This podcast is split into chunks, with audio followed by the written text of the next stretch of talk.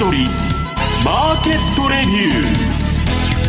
ー。こんにちは石原潤です。リスナーの皆さんこんにちは大里清ですここからの時間は楽天証券プレゼンツ先取りマーケットレビューをお送りしていきます。パーソナリティです。改めまして元気ファンドマネージャー石原潤さんです、はい、よろしくお願いします。よろしくお願いいたします。石原さんどうでしょう？あの NVIDIA の決算発表待ちなんていう感じでね。そればかりは言ってますけど。あれあの一つで支えてるみたいな。まあ半導体のとこはもうアメリカ政府がね、えー、バイデン政権になってから積極的に金ばらまいてまあ他の国に全部取られちゃったんでね、うん、まあそれを何とかアメリカに、まあ、あの戻さないと、まあ、戦争もできないということで戦争もできない。あの、まあ、半導体の強化運動で、まあ、それでその中で出てきた化け物が、うん、まあ NVIDIA なんだけどまあどこまで行くんかいと。でもういいっつったらみんなが言ってんでね、まあ、かなりハードルが高くなってんだけどまあ昨日は NVIDIA も下がったし、はい、他のハイテクも急落したりして、まあ、随分と嵐さん、出入りの激し 激しい相場になってきたなと。そうですね、その割にドルはまあ静かというか。為替は今静かで、えー、株が動いてると静かなんです株が止まると今度あの為替が来るんで、そうですね。今日はこれからどうなるのか、嵐さんにぜひあの今後の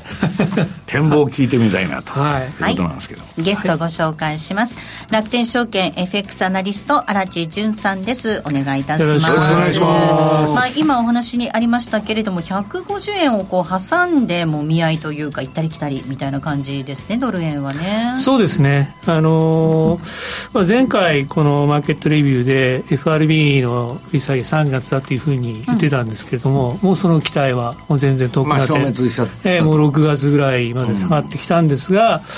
うん、まあそれはちょっと自分の中では外れた部分はあるんですがドル円がその円高に行く前に150円今のレベルぐらいまで一旦前半に行くっていうのは予想してたところなんで今のところシナリオ通りかなと、この辺を天井に少し今後下がっていくんじゃないかなとは思ってます、まあ、だから下げたいのは金利を山々なんだけどインフレもなかなかしつこいと。そうですね。うんどうなっていくのかというところでここで楽天証券からのご案内がありますえー、3月2日土曜日です。東京ドームシティプリズムホールで開催されます、パンローリング主催、楽天証券協賛、投資戦略フェアエキスポ2024に石原淳さんがご出演されます。A 会場にて午後2時30分から A 会場にて午後2時30分から2024年相場の対局を読むと題してご講演いただきます。石原さんそのね、はい、利下げなのかがいつなのか日本のマイナス金利がどうなのかみたいなところもお話しいただけますか、ね、日本はだってマイナス金利はやめるけどゼロに戻した後何もしないって言ってるんだから、うん、そこのとこは大統領選挙まで動かないと、うん、あとはまあアメリカがどうこう、まあ、アメリカがどうするかっていうことですよね。でまあ、あのドル円の方もね、みんな金利差ばっか見てるんだけど、まあ、株の急落とかがあれば、またリスクオフの円高も来るかもわからないし、うんうん、まあね、今年の相場、ややこしいんですよ。ややこしいんだけど、基本的には、えー、何がテーマになってるかと、バイデンが選挙に勝つために、まあ、バイデンがなるのかどうか知りませんよ、立候補できるのかもしれないけど、民主党が勝つために、まあ、それまでは、まあ、バブルを延命させようとする、あの、いう政策をボンボン出してくるんで、で株が下げたら、まあ、また、まあ、PKO じゃないけど、ステルス級位で対応するという形なんでね、基本的には、まあ、あのー、対局っていうのは、まあ、選挙までと選挙後の相場っていうのも、はい、が重要になってくるかなという気がするんですけど、まあ、このセミナーの私のなんだっけ、えっと、これ、あ、私の資料の2ページにあるんですけど、えっと、楽天 MT4 さん、今日の放送でも、まあ、チャートが出てきますけど、えー、それのですね、えー、それに搭載できる私のメガトレンド、えー、フォローシグナルですね。これはあのー、セミナー参加者全員にプレゼントということなんで、えー、ぜひ皆さんご来場なすなさってくださいと、はい、いうことです。今ご案内ありましたように当日は石原さんのセミナー参加者全員に MT4 で使用できるメガトレンドフォローシグナルのインディケーター楽天証券ブースにてプレゼントいたします。楽天証券のブースにてプレゼントいたしますのでぜひ楽天証券のブースにもお立ち寄りください、えー、なおこのセミナーは事前にお申し込みが必要となります。イベント当日3月2日までにお申し込みいただきぜひご参加ください。詳しくは投資戦略フェアエキスポ2024のホームページぜひご覧ください。またこのセミナーでは楽天証券の取扱い商品の勧誘を行う場合があります。以上楽天証券からのご案内でした。さあ、この番組、YouTube ライブでも同時に配信をしています。動画に、えー、動画の配信については、ラジオ日経番組サイトからぜひご覧ください。また番組のホームページからは随時質問など受け付けています。番組宛てメール送信フォームからお寄せください。えー、それでは進めていきましょう。この番組は楽天証券の提供でお送りします。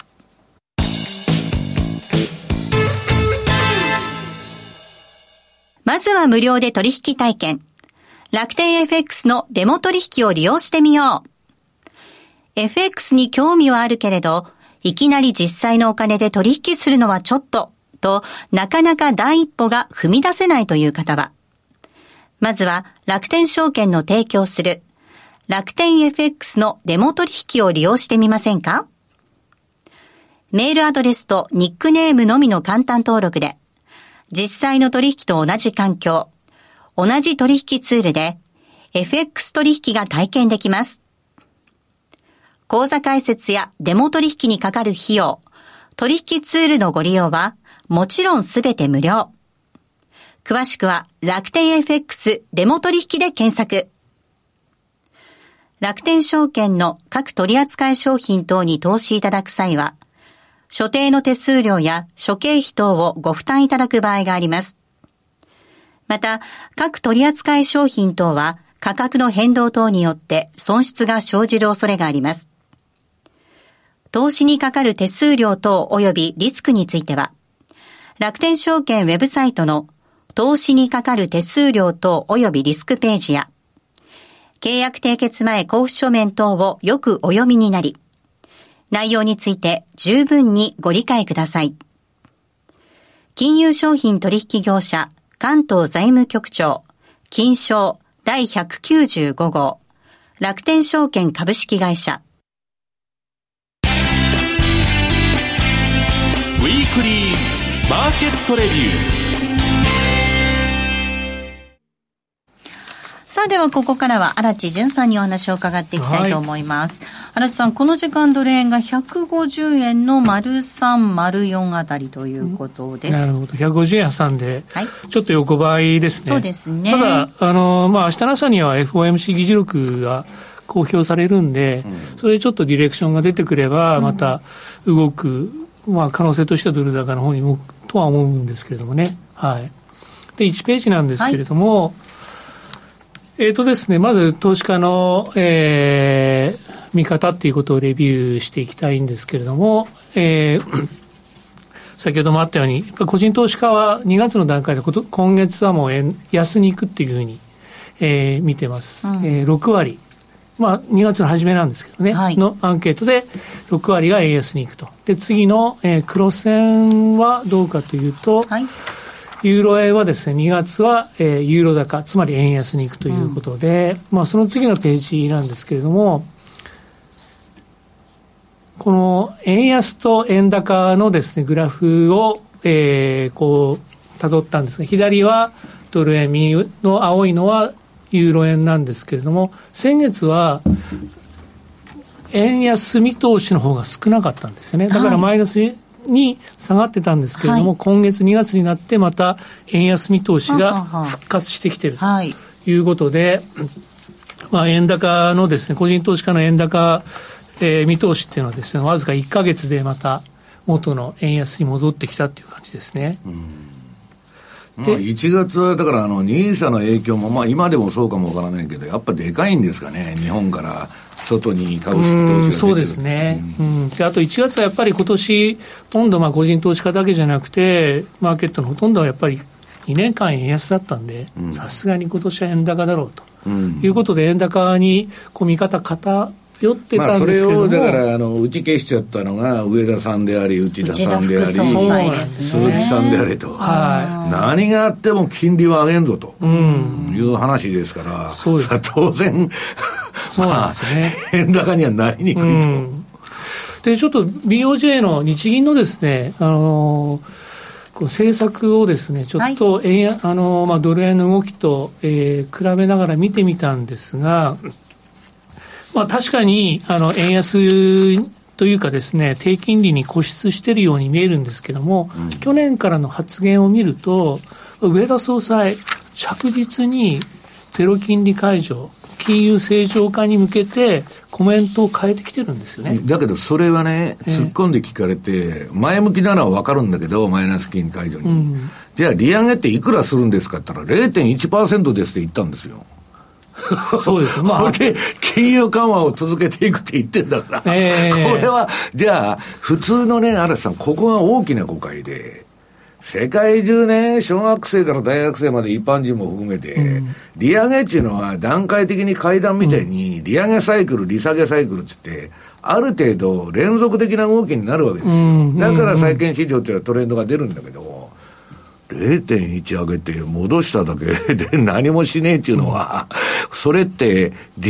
みんながだから日銀が利上げすると思ってたのに、しないって言ってるわけですから、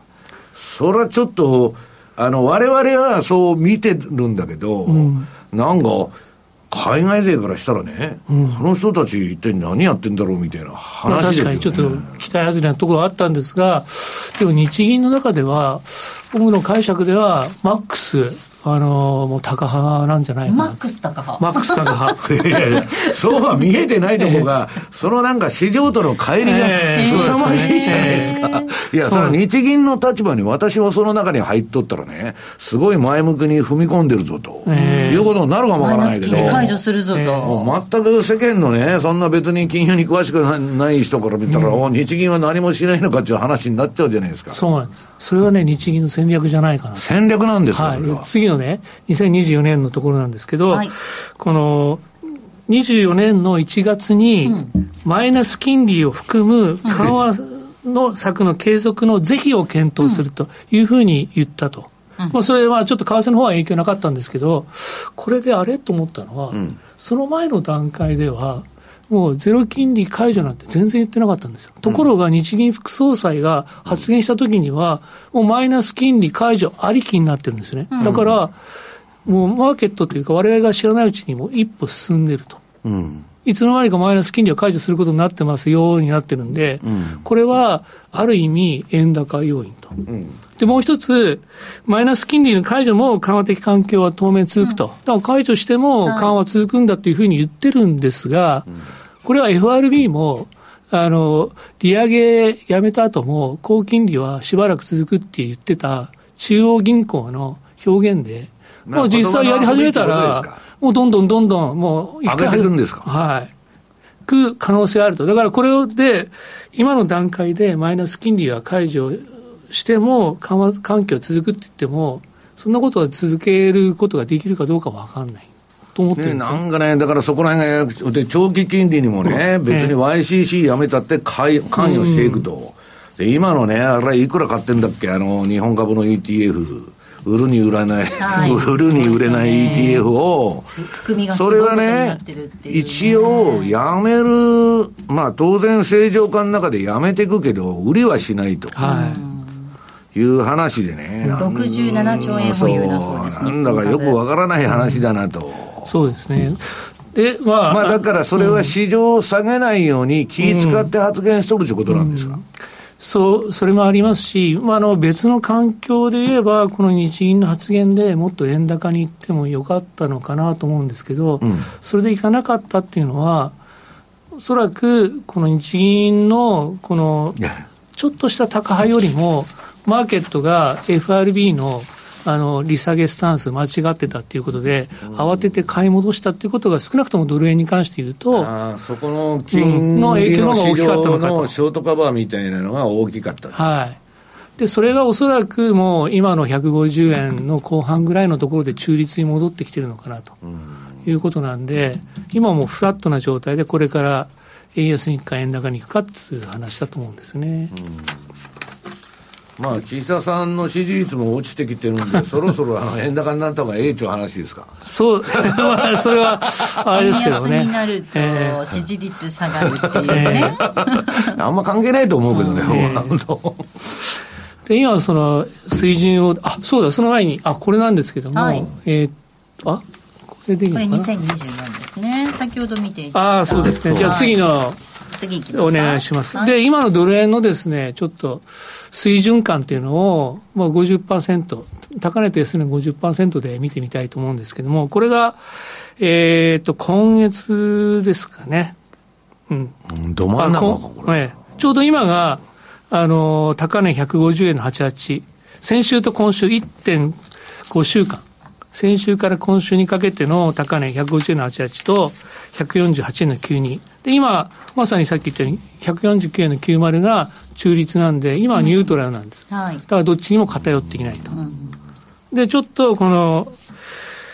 えー、次の2月っていうのを見てみたいんですけど、2月、もうちょっとスパンをすると、2月はですね、下が、えー、145円の90。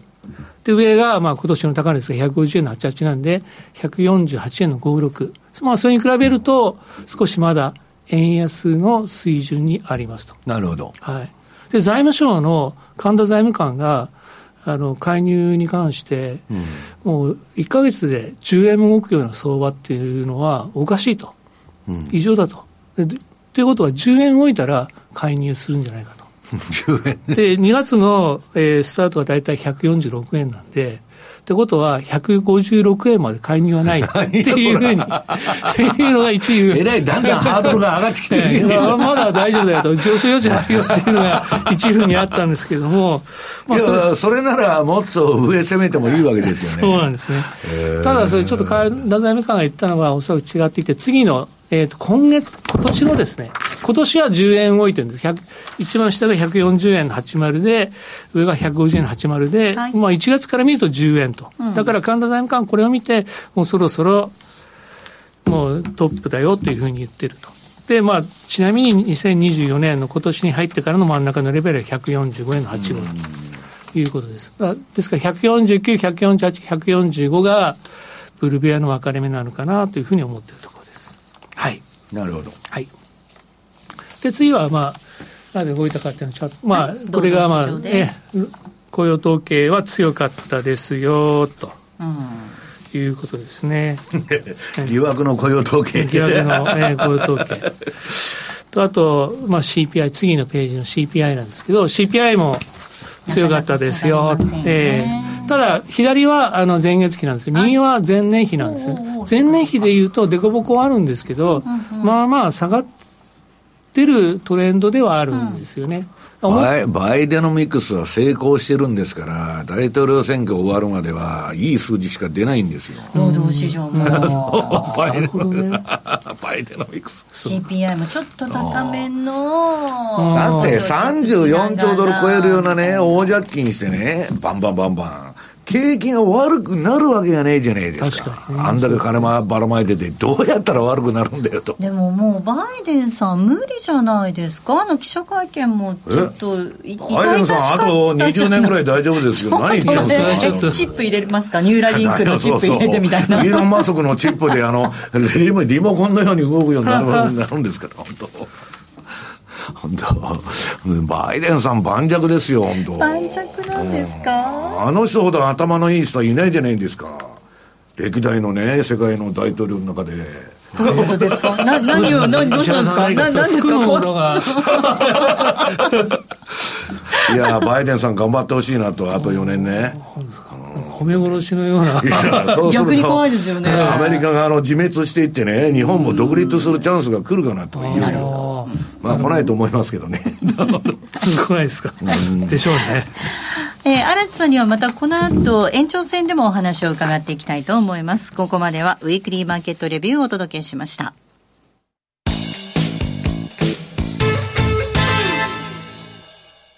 まずは無料で取引体験。楽天 FX のデモ取引を利用してみよう。FX に興味はあるけれど、いきなり実際のお金で取引するのはちょっと、と、なかなか第一歩が踏み出せないという方は、まずは楽天証券の提供する。楽天 FX のデモ取引を利用してみませんか？メールアドレスとニックネームのみの簡単登録で、実際の取引と同じ環境、同じ取引ツールで、FX 取引が体験できます。口座開設やデモ取引にかかる費用、取引ツールのご利用は、もちろんすべて無料。詳しくは楽天 FX デモ取引で検索。楽天証券の各取扱商品等に投資いただく際は、所定の手数料や諸経費等をご負担いただく場合があります。また、各取扱商品等は価格の変動等によって損失が生じる恐れがあります。投資にかかる手数料等及びリスクについては、楽天証券ウェブサイトの投資にかかる手数料等及びリスクページや、契約締結前交付書面等をよくお読みになり、内容について十分にご理解ください。金融商品取引業者関東財務局長金賞第195号。楽天証券株式会社。石原淳の相場の肝。さあでもここからは相場の肝について石原さんにお話そう今テイラー・スウィフトが大統領になったらいいんじゃないかっていう話してましたね。大里さんは日本のテイラー・スウィフトだって嵐さんが言うから 俺も驚いちゃって。いやいやいやいやいろんな見方が世の中にあるなと相場と一緒でねちょっと驚きましたけどね、私も、ね、でもインスタとかで、テイラー・スウィフトのダンスを真似てる男の人のダンスの動画があったりとかするでも男の人の動画とかがあるんですよ。それ結構見てますよ、私。練習しようかと思って、テイラー・スウィフトの。テイラー・スウィフトはダンスはできないでしょう。ええー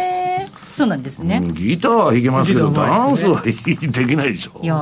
ねテイラー・スウィフト大好きですからね、うん、石原さんね。いやそんな私はそんなこと間接的に私は大沢さんが好きだってこと なん。ですか綾さんがあの日本のテイラー・スウィフトって言ってんだからさ。いやいやいやいや。じゃあまあ、はい、あの、日銀の話を荒井さんに聞こうと思って、はい、せっかくあの、資料持ってきましたんで、3ページ。荒井さん、鈴木財務大臣は、ね、ええ、に円安の原因特定は困難だって言ってるわけですよ。よくこんな白々しいこと言えるなと思って。明らかですけどね。日銀に決まってるだろうと。何言ってんだみたいな。これでね、えー、っと、まあ、いろんなこと言ってて、で、まあ、面白いんだけど、で、新しい NISA プログラムが資本投資と円安を引き起こしているとの懸念を認めたと。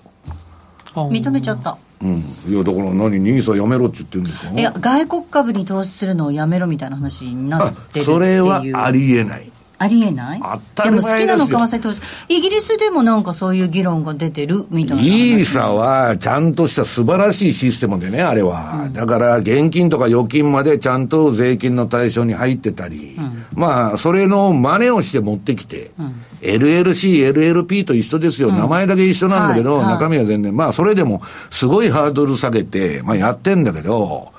いやなんでオールカンと SP500 まあ、あるいはね、ナスダック100でもいいや、まあ、海外株しか買ってないと。個人の人がね。日本人は、うん、で、日本人買ってる、日本株買ってるのは外人だけど、うん、一体どうなってんだ、この市場。で、それはね、はい、大札さんね、はい、大札さんもね、人の、相手の立場になって少しものを考えた方がいいんですよ。官僚とか政治家から、そうそう自分が何やってるのかそうそうそうそう自分が何をやってるのかということに意識的でないとダメだと、はい。はい、そうするとね頭のいい官僚とか政治家は、うん、日本株の NISA でこれだけね煽っといて、うん、日本株が暴落しましたとかもし損が出ましたと何やってんだと、政府とか官僚がね、お前らなんかおだてて、なんかわわわわかわして大損じゃないかと。だけど、アメリカ株とかオルバンが下がってたって、私は知りまへんと。あんたが買ったんでちょっと。なるほどね。そういう。言い訳できますね。直接、直接日本株が下がってると、日本企業何やってんだとか、もっと配当出せとかね、官僚はこんなシステム作っていいのかとか、そういう話になるでしょ。了解。それが頭のいい人のやる政策なんだダメですね私みたいに常に自己保身が最初にあってその後に政策ができるわけですどういう意図のもとにその政策が作られたのかっていうのを考えないといけない。いやだけどね嵐さんその隣マイナス金利も緩和的な金融環境が当然続く、あとは当面続くと言ってると。いや、当面っていつまでだと。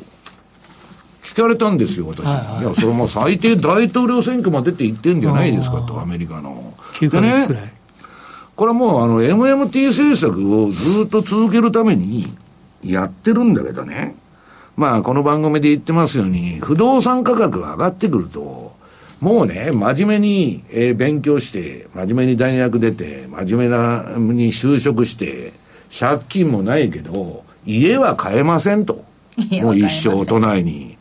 そういう世の中でね、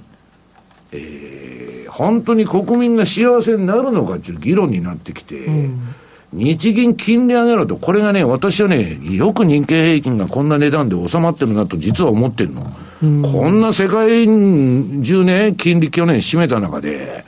もう垂れ流しでしょお金をバンバンバンバンばらまき倒して。これで、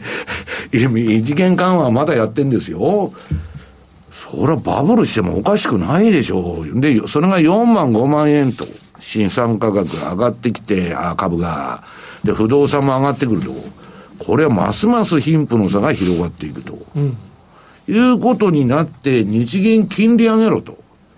これはね、モルハの剣なんですよ、だから。まあ、だから、嵐さん的に言えばね、私はどっかで円高に持っていく可能性もあるなと思ってるあんまり株がわわわわ来ると。はい。そうですね。まあ、だけど、まあ、とりあえずね、えー、日本株は上がるだろうと。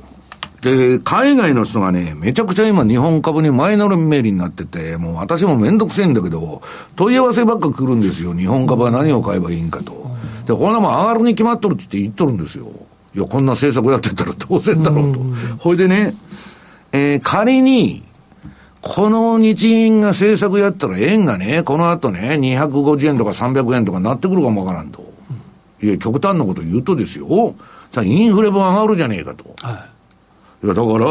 えー、次の4ページの資料でね、アルゼンチンのメブ、メルバル指数は、過去5年間、ペソ建てでは大暴騰しとると。だから日経平均が円建てでね、5万円とか6万円になって何がおかしいんだと。なるほど。いうことが言えると思うんですよ。で、見方によってこれ面白いなと思うのは、金建て、ゴールド建てで見るとね、はい、ダウはニューヨークダウは2000年から60%下がった1968年からもう4割下がったと。要するに、だから、えっ、と、自国通貨建てでは、えー、上がっていくと。いう話なんですはい、あ時間が来ちゃそうなんです。すいません。テイラー・スイートの話してたら時間取っちゃって。あっという間にお別れの時間近づいてきました。来週ですが楽天証券土井正嗣さんゲストにお迎えする予定となっております。それではリスナーの皆さんまた来週。この後は YouTube ライブでの延長配信となります。この番組は楽天証券の提供でお送りしました